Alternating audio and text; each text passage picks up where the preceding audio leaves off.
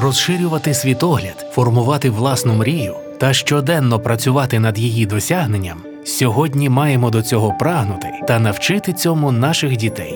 Ми щодня переживаємо спільний біль, і щодня ми перемагаємо. Ми перемагаємо над собою, ми перемагаємо е, всією країною.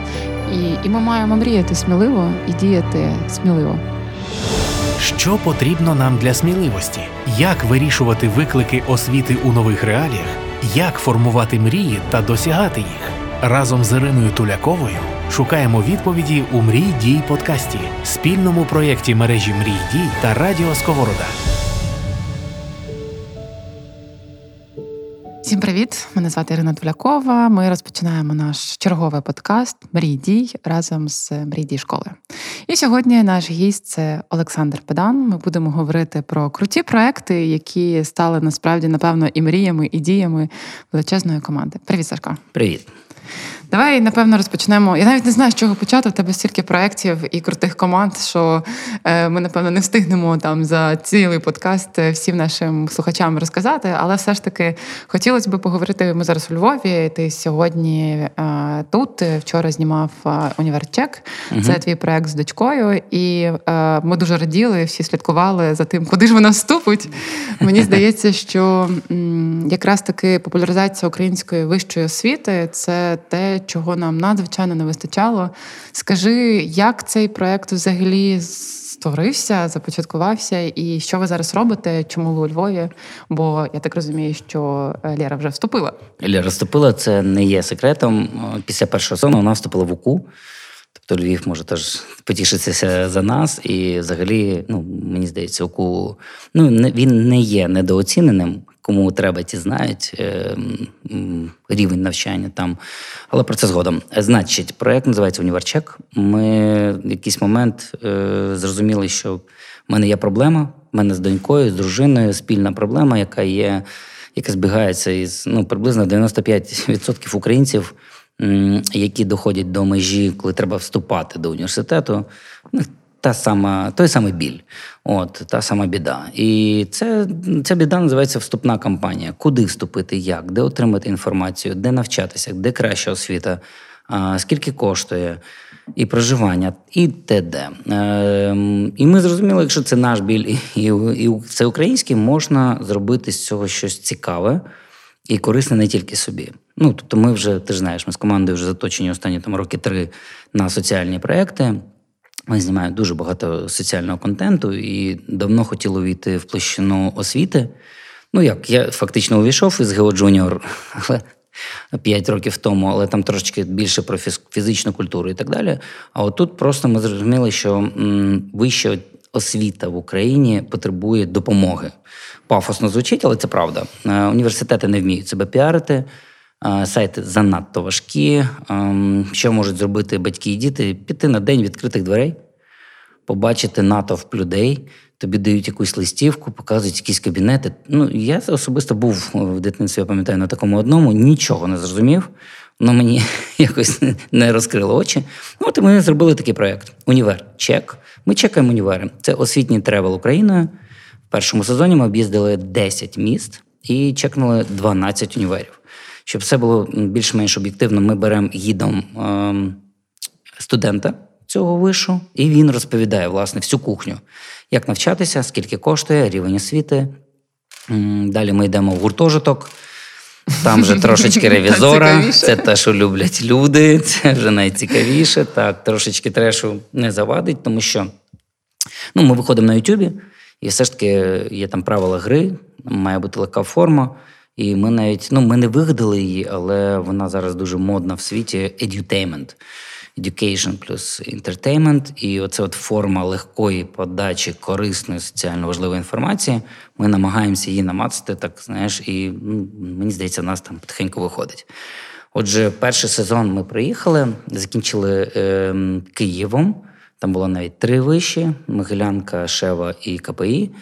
Ну і у нас Ну, гарні перегляди, люди дякують, е, дивляться. Багато хто говорить, навіть знаєш, цікаво дивитися, що дякують ті, хто вже відівчився, кажуть, чого чого не було такого в мій час, там, коли я вступала чи там вступав. От, е, І Лера знайшла такий університет, який не увійшов до нашого списку в першому сезоні. Це УКУ. Ну, ну, власне, що сталося? УКУ ми не могли показувати, тому що він не є державним і там немає бюджетних місць. І ми для себе вирішили, що це не буде там буде не зовсім чесно по відношенню до всіх українців. Так, ми знаємо, що в УКУ є грантова система, ти можеш отримати грант на навчання і проживання там, повністю або е, частковий, але тим не менш, ну, це не зовсім ми вирішили зорієнтуватися на державних вишах. От е, і Ліра, подивившись на 12 вишів, що відбувається, ну зрозуміла свої критерії оцінки. Це власне те, чого ми прагнемо, щоб студенти зрозуміли власне критерії оцінки е, того, що вони хочуть отримати, яку освіту, який рівень знань, яке ком'юніті, ну тобто, куди вони йдуть. Але в цьому сезоні, якщо вже говорити, чому ми зараз у Львові, ми вирішили, ми, ми видали перший сезон на youtube каналі Педан Може. Він є, можете подивитись, особливо, якщо це ваше, ваше місто, будемо вдячні за шерінг. Нехай, е, навіть якщо ви поїхали, знаєте, хочеться розвинути цю культуру, коли, е, ну як в Штатах, ти знаєш, е, люди, які випустилися з свого університету, будуть до кінця свого життя підтримувати його, вболівати за їхні команди. Ендамент фонди створюють, mm. підтримують проекти. От, І от в другому сезоні ми вирішили трошки переорієнтуватись і додати туди складову під назвою професії. Це буде вже mm-hmm. універчек професії. Тому що е, мені здається, що в нас неправильний підхід е, вибору університету. Тобто ми маємо обирати університет, не ми, а діти, а батьки на них впливати, але позитивно, тому що у нас є цей, знаєш, ближче додому, дешевше. Ой, я тут вчилася. Я працювала в приймальній комісії свій час. Я знаю, як батьки тиснуть на дітей і не дають їм зробити правильний свій вибір. То ну, Тому біда. що в мене є знайомі, я тебе потім влаштую, і це навіть в сучасний час. Mm-hmm. Ти 100% через 5 років, коли ти закінчиш універ, я тебе влаштую. А я вважаю, що найкраща інвестиція в свою дитину це не купити їй квартиру в центрі міста, а дати їй освіту. 100%. А тоді вже нехай вона виборює, тим більше як практика показує, не факт, що та дитина захоче жити в цьому місці, в цьому е, помешканні і взагалі не знаю, там поруч з батьками і так далі. Тому ми вирішили, що орієнтиром має бути саме вибір спеціальності і професії, а під це вже треба обирати виш. Ну там далі за зручністю, де ближче, що ти тягнеш фінансово, де краща освіта, здебільшого, і так далі. Тобто, ну, нам треба зробити все для того, щоб студенти, майбутні студенти, мріяли, ким вони хочуть стати, щоб потім діяти. Насправді е, це дуже великий виклик, тому що я вже не пам'ятаю, за якими дослідженнями більше 78% е, було випускників, які працюють не за фахом. Тобто вони е, там, обираючи професію, в принципі, не знають, як обирати професію, обираючи університет, визначаються по тому, як зручніше. Цікаво, взагалі, що ви вибрали таке спрямування.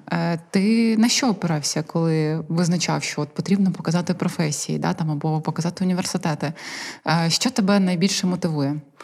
Слухай, це інтуїтивна, е, знаєш, інтуїтивний колективний разум.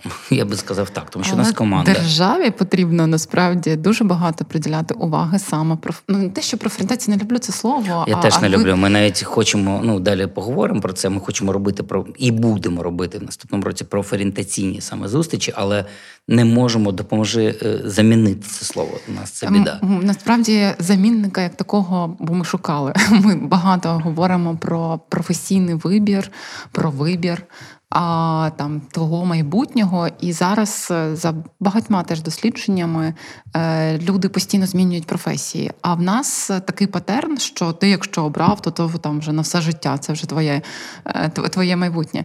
І немає якісних або мало якісних проєктів, які або профорієнтаційних заходів, які відбуваються, починаючи зі школи, і потім переходять вже там вищу освіту. Зазвичай все дуже так традиційно, і це дуже класно, що ви вибрали це спрямування, тому що я погоджую, що треба вибирати фах. Ну тобто, ким ти хочеш стати, хоча б де. хоча б галузь, в якій в, в яку сторону ти там підеш, в, в яку структуру, це вже не, не таке має значення.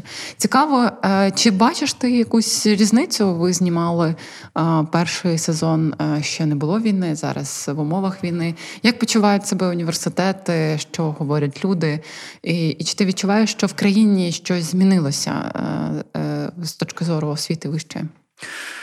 Ну, дивись, е, ми взагалі, коли видавали перший сезон, ми, ми мали його видавати 31 березня. І у нас сталася оказія, ми зрозуміли, що ми не можемо його видати. Е, Ці, знаєш, питання на часі, не на часі. Ми, звісно, ми тоді перезупинилися всі 24 лютого, і е, ми не знали, що робити. Ми звернулися до грантодавця, чи вони готові підтримувати надалі проєкт, і звернулися до аудиторії.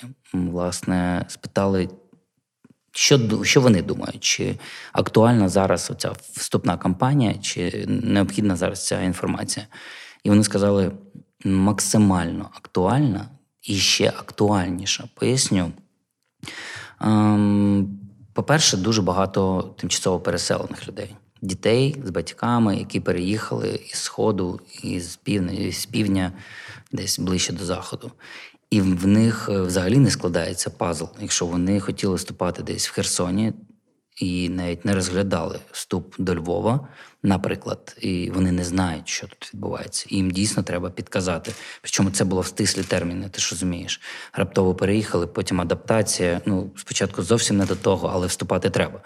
Друге, якраз вступати треба. І треба було їх мотивувати, щоб вони вступали, тому що. Знаєш, в такий час це точно не, факт, що час для gap year. Я не проти цієї практики світової, але ну ем, окей, якщо студент знайшов себе, волонтерить, підробляє там і так далі. Але якщо ні, але якщо він просто нічого не робить і заганяє себе там в депресію, мовно кажучи, то це велика проблема. Плюс нам треба комусь відбудовувати Україну. Вони випустяться за 5 років, і вони будуть дуже потужними спеціалістами, максимально мотивованими, патріотично налаштованими, без задніх запитань, хто ми, що ми, самоідентифікацією українця. І ще важливий фактор: е, ми акцентувалися на вступі в Україну. Тому що ти ж знаєш, нам відкрили двері Європа, Я якраз про це хотіла сказати, що і, а я не знаю, скільки з них повернеться до України. Ну, це найбільший виклик насправді, тому що і правда відкрилися двері всього світу, і дуже багато молоді поїхало, і багато чого зараз в Україні е, створюється для того, щоб залишити кістяк, залишити ту спільноту, яка може тут і сьогодні бути корисною для України, і навіть навчаючись створювати волонтерські ініціативи, підтримувати е, вищі навчальні заклади, бо у них була паніка. Тобто я вважаю, що вступна кампанія, не дивлячись на всі її виклики, вона все ж таки пройшла успішно. Ми навіть е, з колегами, вчителями готували в екстреному форматі до НМТ, теж разом з нашими партнерами безкоштовно в сіми куточках України. Ми робили профорієнтаційні занурення, такі професійні, розказували, як взагалі що обирати, тому що реально діти. е, Молоді люди, да, тобто це старші вже, це вже не діти, Ліра, це вже теж не дитина. А, Їм 17. е, дуже складно було вийти з цього стану ступору. А що взагалі робити? І у нас є одна там послуга психологічна. Дуже багато було звернень в цей час саме щодо того, що діти не бачать е, сенсу, е, ну що їм далі робити взагалі, Мгм. в принципі, в країні. Тому я вважаю, що те, що ви. Підсилили, грубо кажучи, да, українську освіту, вищу освіту через е, універчек. Це надзвичайно круто. Мені цікаво, як університети ставляться до такої ініціативи, чи відкривають вони двері, показують е, легко. е, Ну бо ми бачимо, бачимо те, що бачимо, чи вони легко відкривають свої двері, розказують, що в них є. По-різному. Перший сезон був важчий, тому що вони думали, що ми ревізор, і боялися, що ми зараз приїдемо їм там напихаємо. Але ми намагалися пояснити, що насправді ми з позитивною метою приїжджі, ну, хочемо приїхати. Ми за навчання в Україні, ми за розкриття цікавих спеціальностей. Я теж вважаю, що наша вища освіта не бездоганна. Вона є крутою, високою. Якщо порівнювати її, наприклад, там ну, те, що я чув про освіту в Польщі, то люди, які здобували, наприклад, освіту і тут, і там, може, ну, вчора я почув фразу: ми там їздили як на канікули до Польщі навчатися. Е, ну, рівень освіти в нас є високим. Але я вважаю- що у нас роздуті штати університетів і кількість там факультетів, спеціальностей збільшена е, занадто і не є правильним. Але я, в принципі, переконаний, що в кожному університеті є потужна спеціальність, чи то історично так складено, чи то просто так вийшло, що фахівці там є крутими. 100% має бути спеціальність, на яку можна звернути увагу. Якщо вона вам підходить, ви можете там навчатися. Я не дуже фанатію від наших е, кількості юристів, економістів. І е, ще більше мене трошечки бентежать е, наші, е, як вони там. Міжнародні відносини, це взагалі мій біль. Я, я просто проїжджаю в Києві повз їхній університет, розумію, що в них тачки дорожчі, ніж мої. Тішуся за них, звісно. І я не знаю, як там можна подолати корупцію, sorry, за таких умов. Але є класні універи, є, є дуже камерні заклади. Ну, я для себе відкрив зараз Острозьку академію. Це просто terra incognita для тих, хто туди навіть не звертав увагу. Дуже високий рівень знань. Е, І це такий ми порівнювали з українським Кембриджем, який е, є далеко від е, такої умовної там великої цивілізації Києва, навіть від до Рівно треба їхати 40 кілометрів. І все місто прямо створено для навчання. Там одні студенти. І ти приїжджаєш туди, 100% маєш навчатися. Починаючи із вимог університету, тебе можуть вигнати за списування, закінчуючи тим, що ну, власне, ти е, поринаєш повністю в ком'юніті, бо там ну, немає таких розваг, як у Львові, там торгівельні центри, кіно, центр і так далі. Студенти самі собі створюють ем, всі умови для того, щоб їм там було весело і цікаво. Плюс конкуренція. От, е, тобто, вишів є проблеми. Вони їх плюс-мінус знають. Ну, звісно, залежить від керівництва.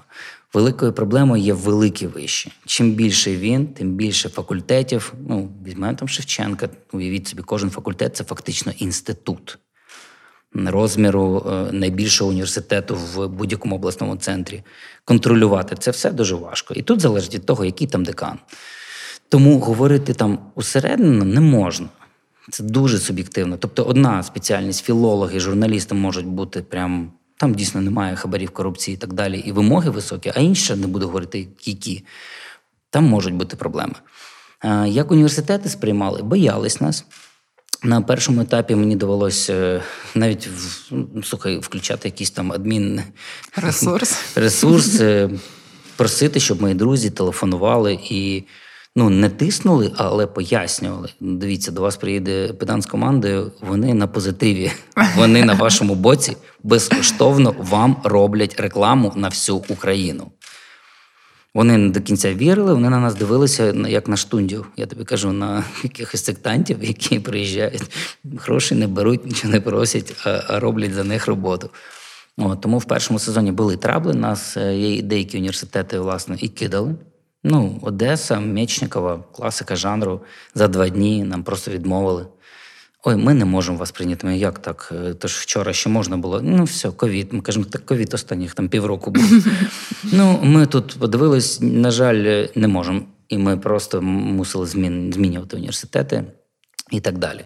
Важко було там потрапити, не знаю, в медзаклад в Полтаві медичний. Ну, насправді теж не хотіли пускати, але зрештою вони, вони є задоволеними, тому що ми розкрили полтавський мед з крутого боку на рівні зі Львовом, Києвом і так далі. От в другому сезоні трошечки легше. Вже є, напевно, така. Вони можуть, вони можуть подивитися на перший. Все, вони глянули. Ну, що ми їм просто скидаємо одразу е, бриф там, і скидаємо випуски. Вони дивляться, а ні, тут, тут нормально. Окей, є проблеми з гуртожитком, але вони є усіх. Тобто вони в них така, знаєш, е, ваги такі, типу, ніби показують позитив, але десь може вилізти негатив, але ну, здебільшого вони все одно отримують більше. Ем, Плюсів.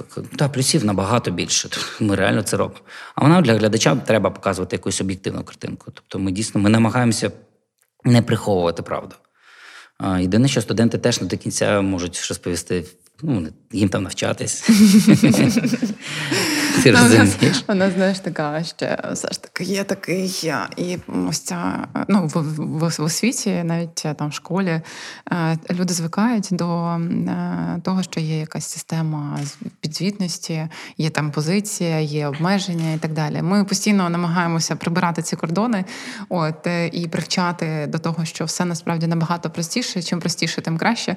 Але все ж таки, ну воно є. Ти знімав цей под... ну, не Давай я закінчу про просто як чи готові університети, як вони до війни. Дивись, в першому сезоні у нас були трабли. Ну як ми випустили, наприклад, у нас було три випуски про один сумський, СумДУ, Харків, Каразіна. Ну і найважчий це Приазовський державний технічний університет, це Маріуполь, якого немає. От і ми не знали, що робити з цими випусками. Вони всі, е, ну вони дехто релокувався, дехто просто там перейшов в онлайн і так далі. Але я хочу зняти капелюх перед нашими університетами. Вони всі вижили, вони переформатувались, підхопили, набирають студентів і набрали вже. І я просто я пишаюся тим, як вони відпрацювали, тому що це дуже складно. От і Маріуполь, наприклад, ми не знали, чи видавати, але наш гід нас попросив видати його.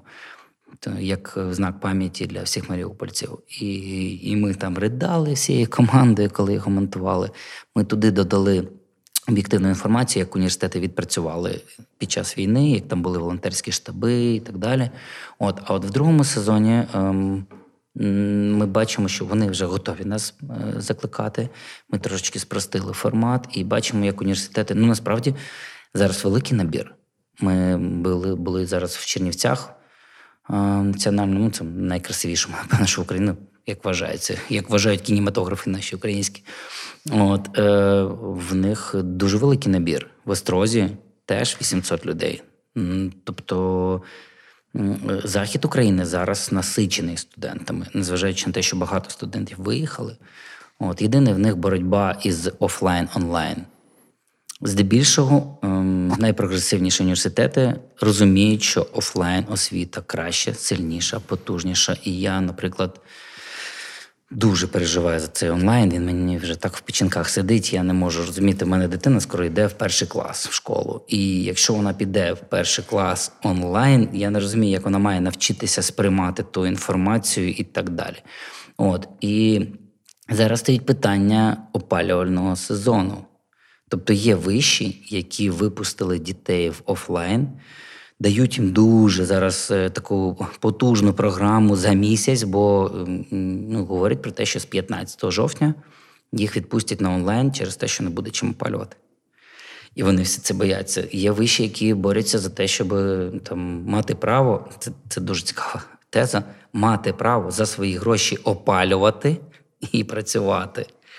Тому що бюрократія в нашій країні є. Мрій дій подкаст на радіо Сковорода. Ми тільки нещодавно ем, повернулися, мали таку делегацію. Ми вивчали досвід, як е, в умовах війни працюють і психологічні безпекові напрямки в В Ізраїлі. Я знаю, ти їздила. І реально там створили зараз таку робочу групу, штаби і все інше. Це питання реагування, розумієш, і готовності швидко реагувати. Все е, потрібно робити гнучко. І що найважливіше і найцінніше було побачити в Ізраїлі, нашому там і міністерству, і керівникам різних управлінь освіти, про те, що не можна створити ідеальні алгоритми, але вони мають бути. І кожен алгоритм має адаптуватися, і під це е, потрібно створювати е, такі команди швидкого реагування. Не можна всім під одну е, да, там, під, під- одні умови там, говорити закриватися чи відкриватися. Я точно знаю, що це дуже буде багато залежати від керівників управління освіти. І слава Богу, що більшість з них все ж таки на рівні місцевих органів самоврядування, на рівні, я сподіваюся, підтримки міністерства будуть робити все можливе, щоб триматися в офлайні до останньої хвилини, поки ми вже ну взагалі там не буде варіантів. Але е, реальність вона така. Тобто, по-перше, багато страху, по-друге, дуже багато відповідальності покладено на керівників самих закладів, і ну не завжди вони відчувають впевненість в тому, щоб відстоювати свою думку з приводу того, як їм краще навчати своїх же дітей. Окей, нехай буде, знаєш, децентралізація умовна. Ну, подивись, як розквітла Україна, коли містам дали можливість Самим е, самим рухатись, нести відповідальність і так далі. Мені здається, що треба. Ну я б трошки тут. Ну, я не знаю, це моя точка зору. Я не є міністром, я не працюю в міністерстві. Взагалі е, там жодної копійки не взяв в державних органів, тому що ну, я реально цього боюсь. Мені легше працювати з бізнесом, мені легше працювати з грантами або самостійно вкладатися. На мене немає тиску тоді. Розумієш, я можу робити те, що я роблю, із задоволенням. Це питання, чому я не пішов в політику? Тому що я зараз бачу результати своєї роботи і роботи нашої команди. Тому я думаю, що трошечки дати децентралізації, ну точно університету дати можливість е, самим опалювати і випускати дітей в офлайн. Мені здається, це навіть не, не є питання. Я тобі хочу сказати, що в них така можливість є. Але вони просто ну це питання, ну і автономія теж є, її дуже багато, але часто е, вони її не використовують. Тому що питання здатності до прийняття рішень і є звичка бути в системі, і не дай Бог там ти підеш вліво або вправо, mm-hmm. то все е, буде виклик. І це теж е, про нове покоління. Насправді воно вже не таке. Ти не зможеш е, сказати 17-річній дитині про те, що буде тільки так, і і, і, і ніяк no і по-іншому іншому, тому що потрібно е, в будь-якому випадку давати це питання вибору. Скажи, як е, досвід знімати е, такий класний проект з дочкою? Це дуже багато часу разом. І чи ділилася вона з тобою і своїми мріями про університет, про цей вибір? І взагалі наскільки ну, чи вплинула взагалі ця, ця ваша двіжуха от на ваші стосунки? Ну, дивись, я один з тих, хто я є таким, знаєш, адептом ем, правильного батьківства, на мою точку зору. Я хочу показати, що батьки мають шукати можливості дружити і співіснувати ну, з своїми дітками, а не тиснути і казати ці, от, знаєш.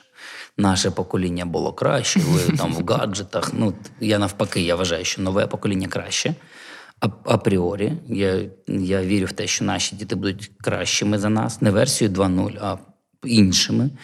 От, І ми, я шукав шляхів таких дотиків тендітних із донькою, щоб ми залишилися в гарних стосунках. Через те в нас там спільний Тікток. Спочатку з мене сміялись, там Тікток, тобі 40 років. Так, в мене Тікток з донькою, але це є можливість проводити з нею час той самий час, який вони не так легко віддають батькам в період пубертату і так далі. От, Тому цей проект насправді дав можливість бути разом, спілкуватися. Зараз була єдина проблема, що вона навчається в УКУ, і нам треба було її забрати на три тижні. Вона переживає за навчання. Тут вона на парах онлайн, тут вона на зйомках. Я бачу, як вона розсереджена. І тільки повернувшись там до Львова, я бачу, як вона розквітла. В неї вже тут, слухай, за два тижні в неї тут друзі, в неї тут е, соціум життя, просто інше життя.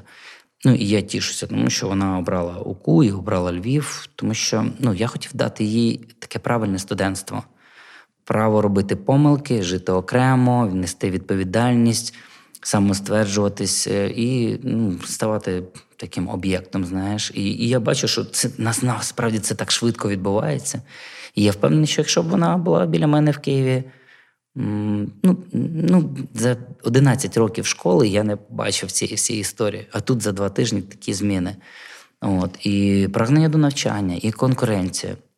Тобто, ну, я я розумію, що я тепер доньку буду бачити не так часто, відпустив там на 4 роки, а може і більше, і не факт, що вона повернеться. Але я але я тільки за. Тут єдиний, е, єдина рекомендація батькам, які бояться так відпускати дітей, народжуйте другу. Ну, Леру врятував Марік, йому 5 років, і він на себе зараз тягне дуже багато уваги. Ми з ним дружбани. Але ж так цікаво, в тебе ж перший проект, ну тобто, який такий більш пов'язаний з освітою, він теж почався з дитини, да? тобто він почався з Маріка. Е, І там Juniors, да? тобто фізичний розвиток. Е, е, Я так розумію, що насправді, ну дивлячись на моїх вчителів е, фізичного розвитку, з якими я працюю, е, якраз ваш проект він став таким, як е, новим диханням. В них з'явилися бажання там щось міняти, щось створювати. У нас тут відбуваються постійні змагання змагання з флорболу, до речі. Клас. Е, І тут там, там якісь міжнародні навіть. Я навіть не знала, що таке буває. І дівчатка, і хлопчики, і цілий двіж. І реально все ж теж почалося з, з дитини. Ти там помічав, що така цікава співпадіння? Чому так? Слухай, ну а хто, як не діти, нас мають мотивувати робити якісь там зміни. І, ну, тобто, в якийсь момент ти для себе перестаєш бути настільки цікавим. Тобто ти в себе вкладаєш там до 30, може там до 35, не знаю. Там ти цікавишся собою, своєю кар'єрою, хтось там чим як одягатись, хтось орієнтується, знаєш, там на подорожі. Дорогі машини, я не знаю в кого як.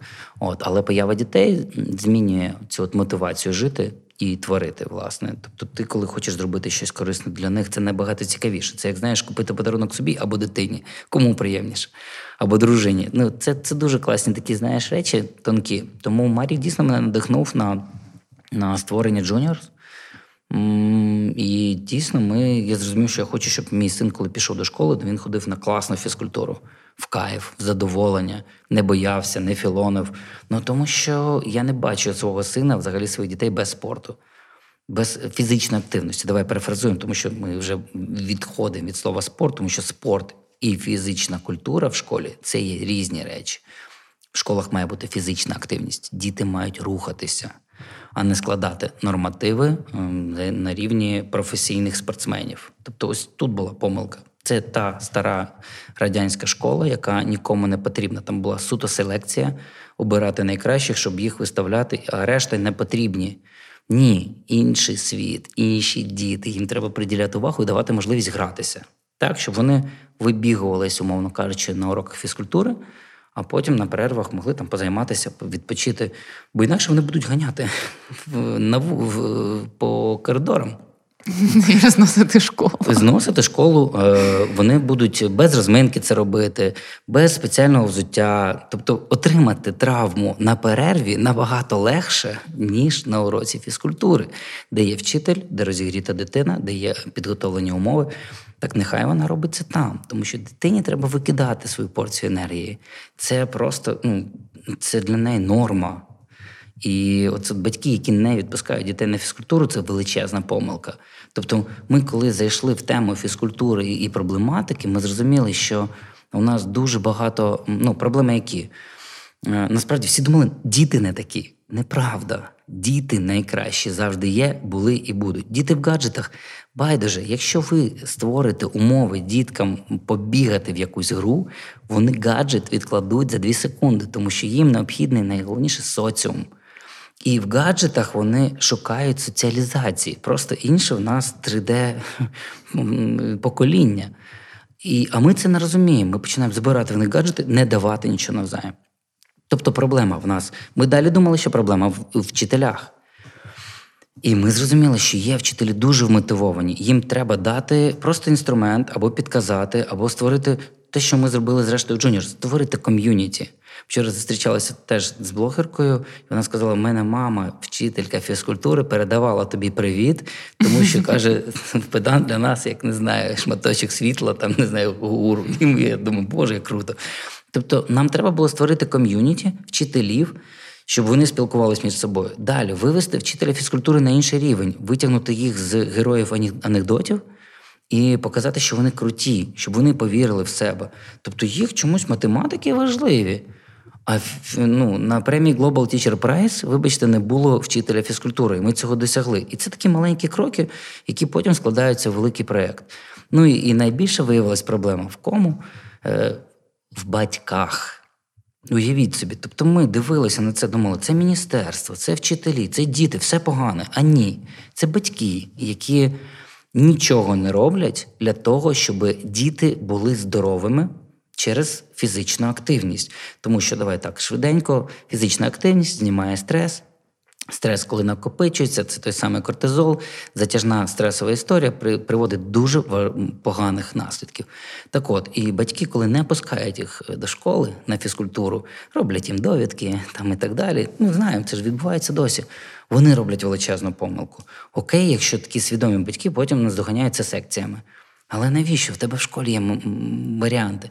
Батьки мають зробити так, як роблять в усьому світі. Школи існують на наші податки. І, в принципі, ми маємо впливати на те, що відбувається в школі. Так от, якщо у вас в школі погана фізкультура, батьки можуть об'єднатися і досягти того, щоб там було цікаво. Вони можуть, я не кажу навіть скинутись на той інвентар, так? Я кажу про контроль вчителя, а просто підійти, познайомитись. Всі знають вчителя математики, а ніхто не підходить до вчителя фізкультури. А їм теж треба ця мотивація. Тому батьки мають, е, ну як я бачив в Штатах, вони роблять, знаєш, ем, школах вони роблять, е, наприклад, змагання, на яких батьки ставлять якийсь там стенд, де збирають гроші з інших батьків, які потім віддають дітям на форму, на м'ячі там і ще щось. Вони приходять, підтримують ці змагання і так далі. Ну, я хочу, щоб так був. У вас зараз відбуваються змагання в школах. Це ж шикарно. Мрій. Дій. Подкаст. Да. Насправді дуже круто, коли батьки долучені до спорту. Я буквально вчора, ну я просто захоплююсь баскетом з дитинства. І моя дочка, я, чесно кажучи, їй про це особливо не розповідала. Просто е, збирала команду вчителів і грала з ними, тому що я це люблю. І мені Клич мене, я дуже люблю Е, баскет. Да, да. І, до речі, вони мене кликали грати в флорбол. Тобто у нас була така: типу, я на баскет, вони мене на флорбол. Е, і реально вона так побачила, ну, їй сподобалося, просто, просто знала, що я граю. От. І от ми от навіть вчора гуляли, шукали, де тут у Львові є майданчики баскетбольні. Це, до речі, інший виклик, інфраструктура Ти для знаєш, того, щоб чому пограти. проблема? Е, Так, це біда, але вона є. Ну, в центрі Львова є шикарний баскетбольний майданчик. Центрі Львова, але ми живемо не в центрі Львова. Слухай, ну я теж шукав в Києві, знайшов на оболоні, наприклад, відкриті майданчики в парках є. Ну, у нас в школі є, звичайно, класні майданчики, Вперед. але питання просто в тому, що це теж дуже важливий момент. Треба створювати, е, можливо, не інфраструктуру, але принаймні культуру, да, там, щоб там мама з дочкою пограла В. Голландії створюють такі штуки. Вони ти знаєш, що таке корфбол. Е, Теж це аналог. е, Голландці придумали цей вид спорту для того, щоб об'єднувати на майданчику дівчаток і хлопчиків. Це аналог баскетболу, така кошик, легенький м'яч, типу волейбольного, який може дівчинка докинути. А не е, ну ти ж розумієш, баскет не всі діти докинуть до п'ятого класу до, до кошика. От, тобто вони створили і плюс в команді два хлопчика, дві дівчинки. Так само проти них грають. Дівчата обороняються проти дівчат, хлопчики проти хлопчиків. Так от е, вони створили на початку ХХ століття цю гру, щоб вже об'єднувати і оцю гендерність, е, ну змінювати цю ситуацію. Ми до цього ще йдемо. Далі вони створили ці от змагання в сімейному форматі.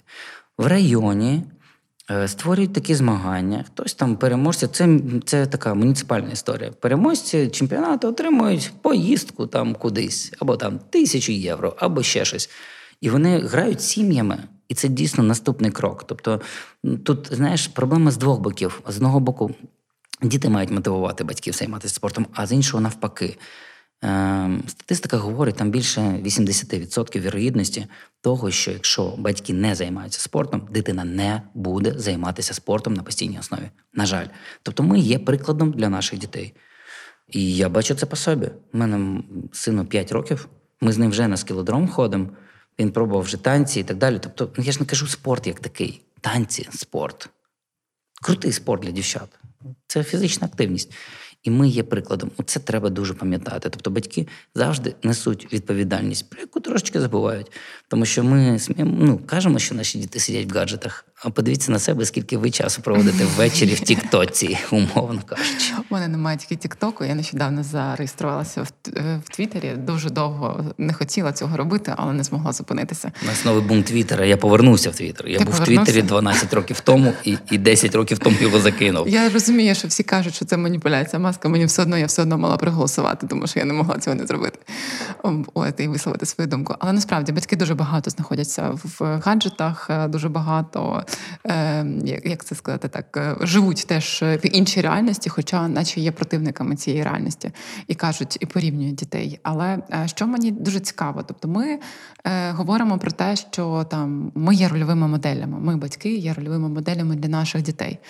І в тому числі наші діти для нас вже є рольовими моделями, тому що там навіть моя мала, ось вона е, нещодавно до мене прийшла каже: Мам, ти знаєш, я тут е, придумала новий проект. Е, я буду виготовляти одяг е, з назвами Марії Дій. Мені дуже подобається. Я буду створювати одяг. Дай мені дозвіл на використання. Ага, а патентна Назви. історія.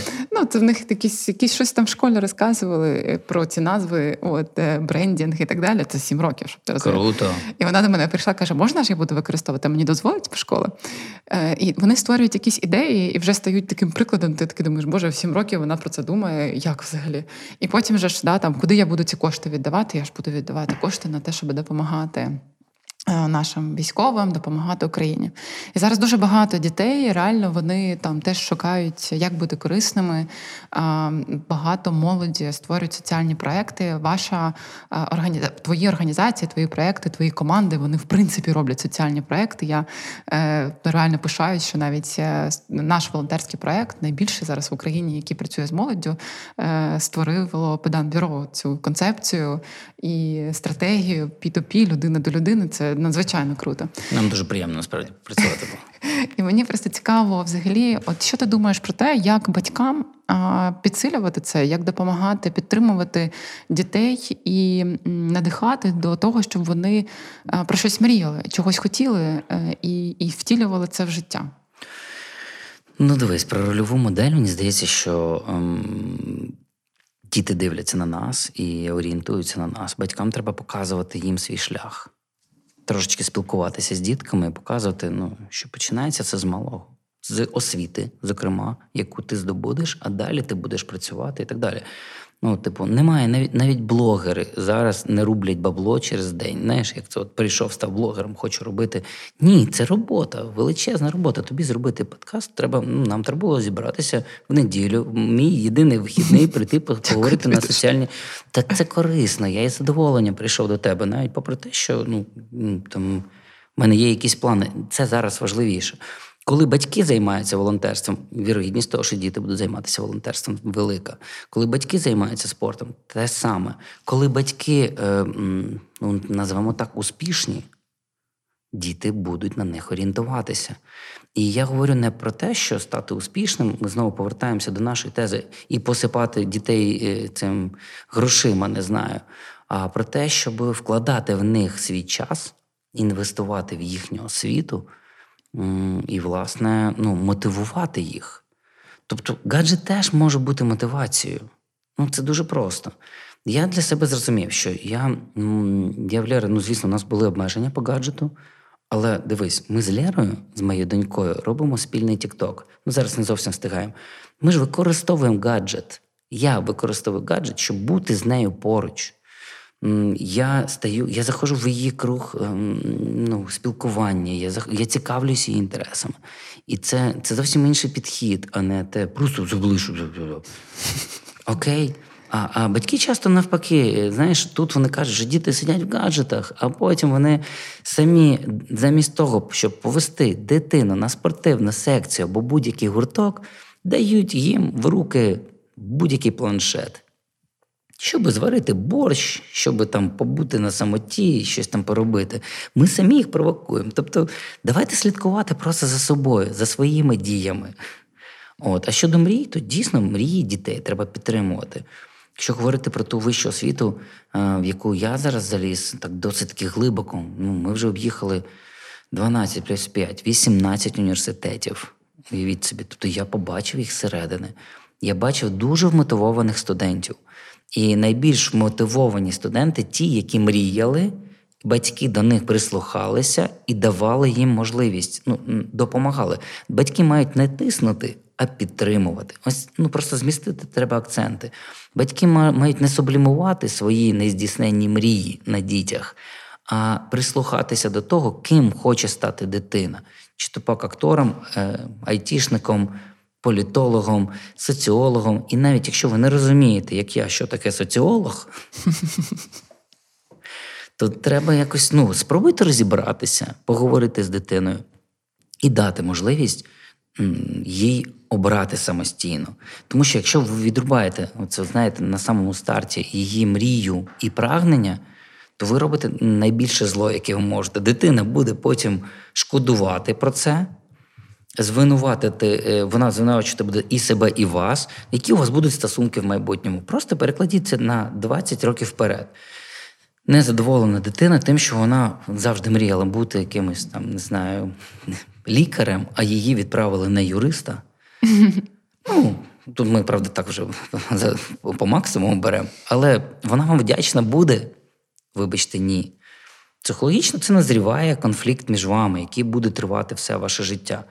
Ну, як я там сміюсь, кажу, Лєр, ну ти ж мені, я ж тобі там допомагаю, ти ж мені склянку принесеш води старості. Вона сміється, тато, я зароблю, тобі куплю, що ти там хочеш, не знаю, якусь там машину або будиночок біля моря. Тобто, Лєра, коли я її підтримую, я у відповідь чую вже з маличку, вона казала: Я тобі коли ти ж любиш серфінг, я тобі колись подарую будиночок в Португалії. Я кажу, окей. Ну тобто вона мені це говорила мені з восьми років. Я буду бізнес-вумен. Як вона нею стане? Це вже інше. Мотивувати і допомагати. Дійсно можна направляти, але так, знаєте, так обережно, а не тиснути. Це, це якесь на нас тиснуло. Це було просто треба змиритися з тим, що ми інше покоління, і вони інше. Не треба порівнювати. Знаєш, ці от порівняльні, порівняльні характеристики із нашими батьками. Нас же, знаєш, це от теза. Нас же батьки виховали якось і ми нормальними виросли. Ми же вчилися в тих школах е, по, по 35 людей і нормальними виросли. Слухайте, ну ок, а, а ваші діти можуть вирости не нормальними, а найкращими. Якщо ви трошечки підкоригуєте свої оці думки про пострадянщину. У мене мама, е, ну я дуже гарно вчилася в школі, там сестра теж відмінниці. Е, І дуже гарна школа е, в Києві. І моя дочка пішла в мою школу, і вона приходить щось там до бабусі, розказує, як там в неї, що вона вивчила, не вивчила. Вона каже: скільки ти за хвилин читаєш? А ти назад вмієш? Типу, от те ребеза береза. Це ти вмієш? Ти, ти вмієш це зробити? А е, е, вона їй розказує: бабусь, а ти знаєш, що колібрі вона ніколи не зупиняється. Вона завжди там махає і так далі. І, і вона каже: ну що її в тій школі? Розумієш?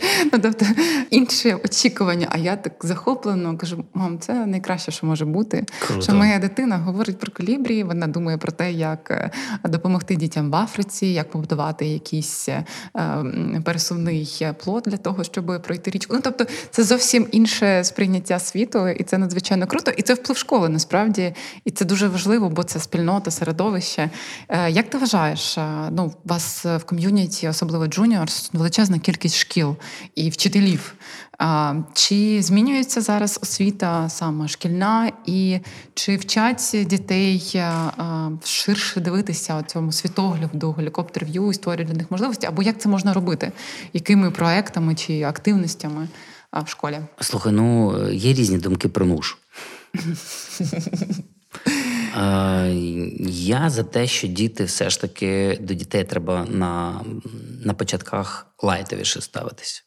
І їм треба створювати умови ем, заохочувальні, щоб вони прагнули йти до школи, щоб вони. ну, Я більше за соціалізацію на перших етапах навчання, ніж за прям втискування Скільки слів. знань, скільки слів та дитина, швидкість читання. Боже, я через ту швидкість читання я так переживав в своєму дитинстві. А потім я з читанням ну, все своє життя пов'язую, читанням вголос, умовно кажучи, уявіть собі. Ну, то в мене просто була нормальна вчителька перша, яка не відбила ту саму охоту. Дуже залежить від вчителів. І вони бояться. Ну, я бачу раніше по наших вчителях фізкультури, вони боялися на початках брати на себе е, ініціативу. Ти розумієш, є два різні е, типи вчителів. Особливо мені подобається, там є молодь прогресивна, яка каже: слухайте, немає методички, але є дозвіл. Ну, умовно кажучи, уяви собі, на уроках фізкультури дозволено до викладання під час уроку ну, запровадження в шкільну програму близько 30 видів спорту, в яких є і сумо, і флорбол, і волейбол, і всі-всі-всі, то, що ми з тобою говорили, навіть сумо і самбо. Вони можуть це робити. З іншого, звісно, немає методичок з усіх цих видів спорту. І отут ми ділимося. Хтось бере на себе відповідальність і каже: Блін, а я вмію там, побачив на цей диск фрізбі, я його запроваджу. Хоча ми вже виписали ніби ту програму. А хтось каже, там, та ну, якби я ще не вмію, та й методички немає, я буду по-старому. Та що звик? То, що звик. Тому що що Е, відповідальність. Бо якщо в мене дитина десь впаде там і ще щось, я принаймні скажу: от методичка, я за нею йшов, до мене немає претензій. І вони цього бояться. У нас є тиск і батьків, от, от тиск батьків на вчителів є в цьому контексті. Не дай Бог, щось станеться з дитиною на уроці. Я з одного боку з ними погоджуюся, а з іншого подивіться, яка кількість. Ну, діти просто отримують травми на перерві, поза школою. Це нормально. Діти бігають, падають і так далі. Звісно, якщо це говорити про якісь там канати, які підвішені там високо, і там якісь, ну, є, зашквар є. Але здебільшого треба мотивувати навпаки. А є вчителі, які кажуть, я зроблю це, я буду дітям робити цікаво. Я зроблю з ними сьогодні руханку під музику. Ти ж бачила, у нас багато проєктів від Juniors, коли ми, ми, ми достуковувались до вчителів через дітей.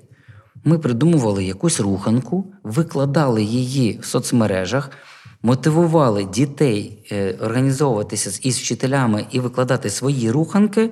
А мотиватором для них буде ну, найкраще, або там випадково вони отримують в подарунок, наприклад, акустичну систему, щоб ті руханки робити в школі. І уяви собі, дитина, яка е, ну, підбила всіх е, і зробила це, виграла комплект, наприклад, спортивного спорядження на школу. Вау. І вона є для себе героєм, героєм для школи. Тобто ми вирішили, окей, не ведуться вчителі, там, наприклад, або дирекція школи, зайдемо з дітей. Далі це підхопили вчителі. Зрозуміло, ми теж мотивували їм якісь подаруночки. Ну, всі люблять подаруночки. Всі люблять подаруночки. От. І далі ми бачимо, пішло. Вчителі почали комунікацію з дітками. Тобто, що може бути кращим, ніж вчитель, до якого тягнуться діти. Далі він з ними спілкується, вони створюють мікроком'юніті, а ми далі їм пропонуємо. Вчителі до нас запитують: у нас же немає грошей, у нас там маленькі зарплати. А ми кажемо: дивіться, якщо у вас є вже в школі фрізбі, футбол, флорбол і так далі, діти до вас тягнуться, ви це вмієте робити, створюйте секції після школи. І я, як батько дитини, яка любить свого вчителя фізкультури, відправлю до неї. Нащо мені йти в якісь ДЮСШ чи ще кудись? Нехай ходить в рідну школу, в рідний, в рідну залу, спортивний займається. Це все просто різні підходи. Вчителі або хочуть і роблять. Тобто, в нас є, наприклад, премія Global Teacher Prize. Цього року знову виграв. Ну, правда, цього року був інший формат, трошки ти знаєш, там да, більше да. нагороджували вчителів, які проявили себе під час війни. Але вона говорить про те, що треба їх мотивувати. І батьки можуть бути тим самим мотиватором. Я не говорю про фінансові хабарі якісь, я говорю про моральну навіть підтримку. Вчитель, якщо побачить від дітей підтримку, і потім до нього прийдуть батьки і скажуть: дякуємо вам, просто дякуємо. Це ж ну, найбільше, що ми можемо зробити. Він буде ще більше їх брати. Я бачу, як дітей водять в походи. Вони з ними гуляють. Ну, Це, це супер класні речі. Мати мрію та щоденно над нею працювати. Ви слухаєте подкаст Мрій дій.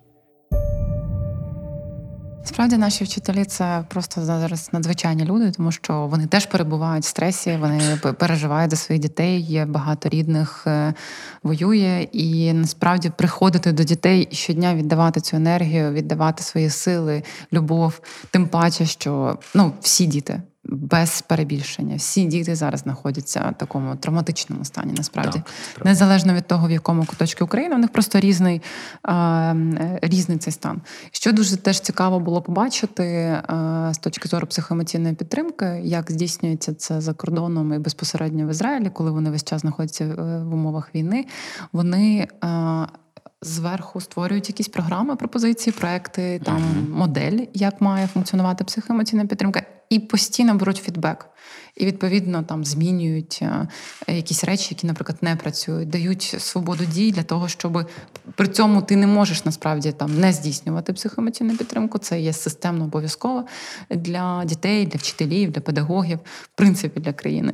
І з іншого боку, є цей постійний е, зворотній зв'язок для того, щоб вдосконалюватися, для того, щоб не залишатися е, на місці. Яка ситуація зараз у нас в країні? У нас всі зібрані, ми зможемо. Ми ми рухаємося до перемоги, але зрозуміло, що ми її чекаємо. Вона не буде там з дня на день. І е, це такий безкінечний е, стан згуртованості ресурсу е, дуже мало. Е, і він має здатність закінчуватися. І що дуже важливо, щоб ми. створювали умови навіть фізичної якоїсь активності, психоемоційної підтримки як команд, так і дітей. Бо без цього, в принципі, ну неможливо рухатися. Я вчора збиралася з діти, ти колись знімав про них теж Угу. е, історію про нашу сніжку. Чернівцях так. Да, і там е, було питання: а про що ви взагалі? Що ви хочете? Які у вас плани, які у вас мрії? І всі кажуть, ну як чого ми хочемо? Всі сказали, там було майже 100 людей. Ми хочемо, щоб заверш... закінчилась війна. І коли я проводила тренінг для дітей з Харкова а, по мрієбудуванню, вони теж казали, ми хочемо, щоб закінчилась війна. Я кажу: Окей, ми всі разом хочемо, щоб закінчилась війна. і Ми це всі це робимо, все, що можемо. Але про що ви мрієте ще? Чого ви хочете ще? Е, Що буде далі? Що що буде завтра? Які у вас є бажання? І на цьому е, такий, знаєш, ступор, бо а що завтра? Ну, головне, щоб пошвидше була перемога, а далі вже розберемося. Далі вже буде видно. Е, Як в тебе зараз? Е, як, е, Які в тебе плани, які є мрії? Е, Чи є вони зараз? Крім того, що ми всі маємо перемогти і рухаємося до цієї перемоги. Ну, дивись, так, я теж намагаюся дивитися трошки вперед.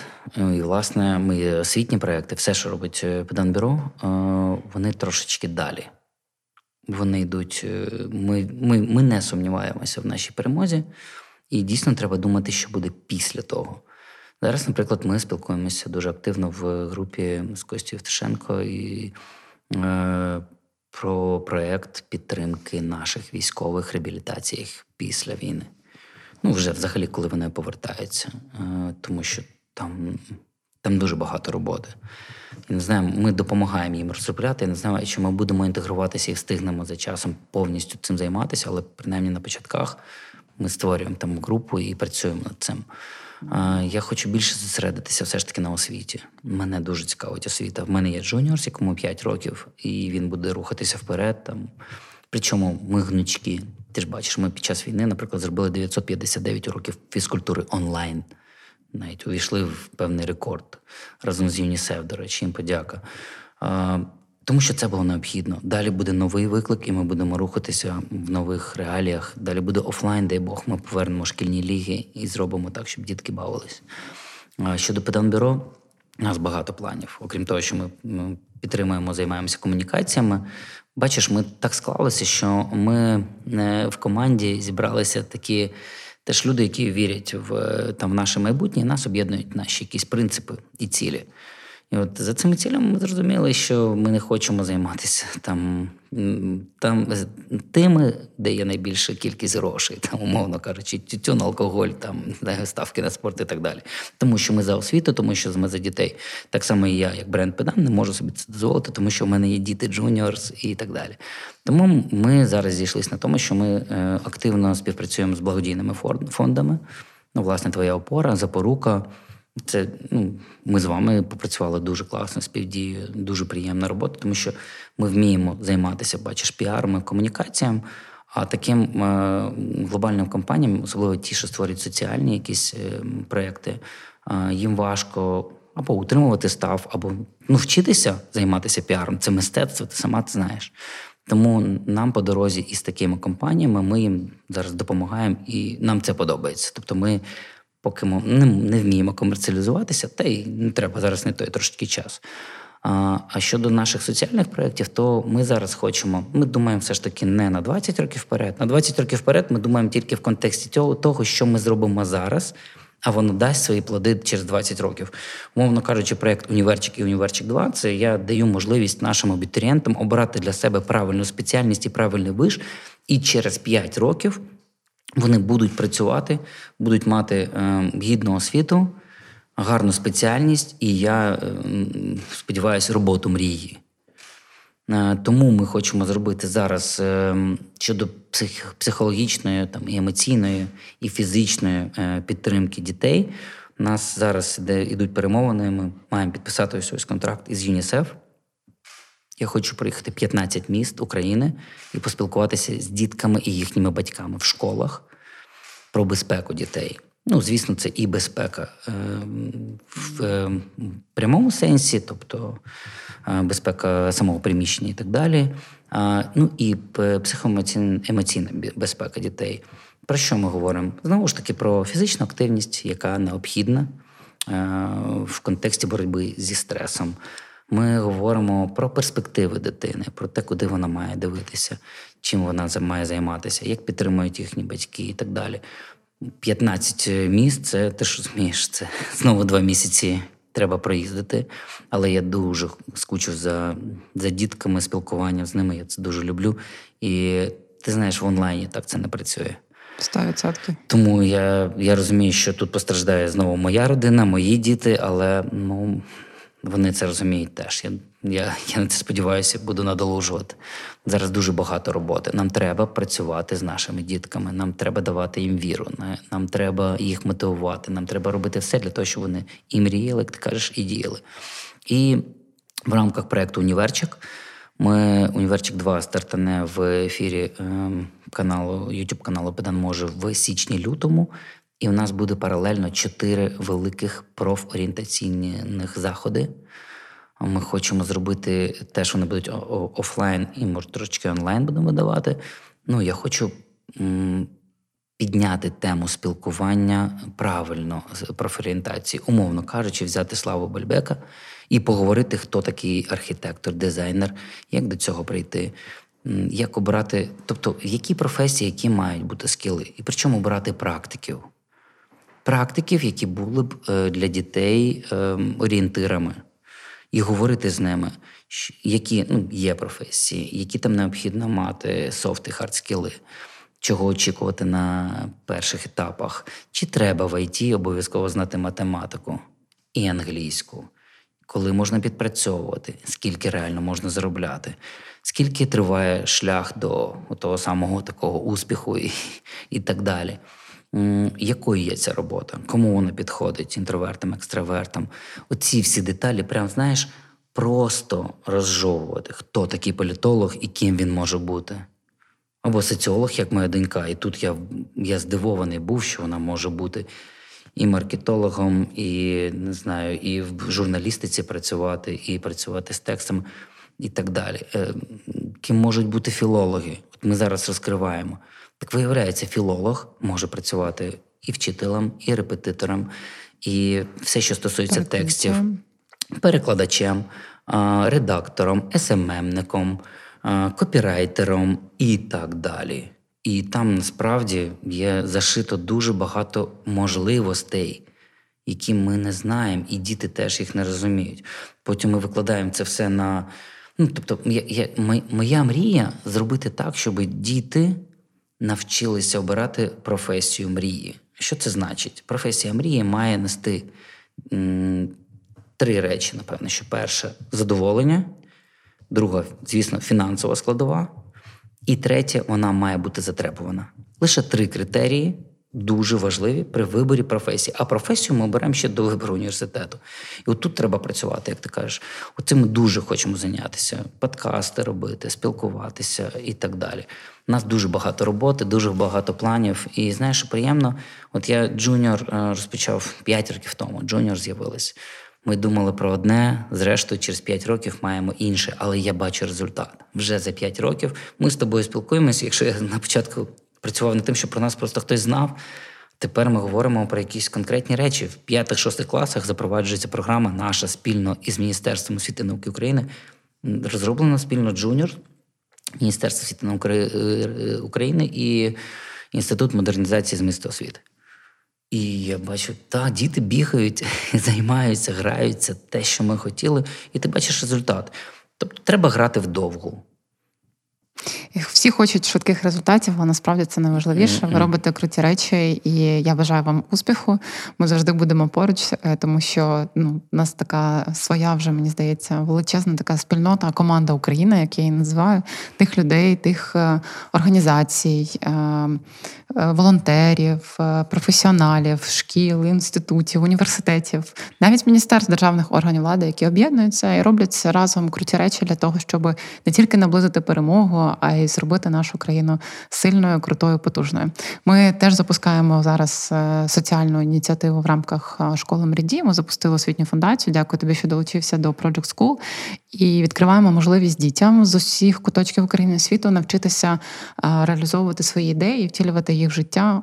Ти є прикладом того, як свої ідеї втілювати в життя. Тож діти, ви вже в 10-16 років можете теж почати почати творити, тому що це ніколи не рано ніколи не пізно. Ми вас дуже цінуємо і любимо. Дякуємо всім, хто був з нами сьогодні. І до зустрічі в нових подкастах Мрії дій. Всім па-па. Розширювати світогляд, формувати власну мрію та щоденно працювати над її досягненням. Сьогодні маємо до цього прагнути та навчити цьому наших дітей. Ми щодня переживаємо спільний біль, і щодня ми перемагаємо. Ми перемагаємо над собою, ми перемагаємо е, всією країною. І, і ми маємо мріяти сміливо і діяти сміливо. Що потрібно нам для сміливості? Як вирішувати виклики освіти у нових реаліях? Як формувати мрії та досягати їх? Разом з Іриною Туляковою шукаємо відповіді у Мрій дій подкасті, спільному проєкті мережі Мрій дій та Радіо Сковорода.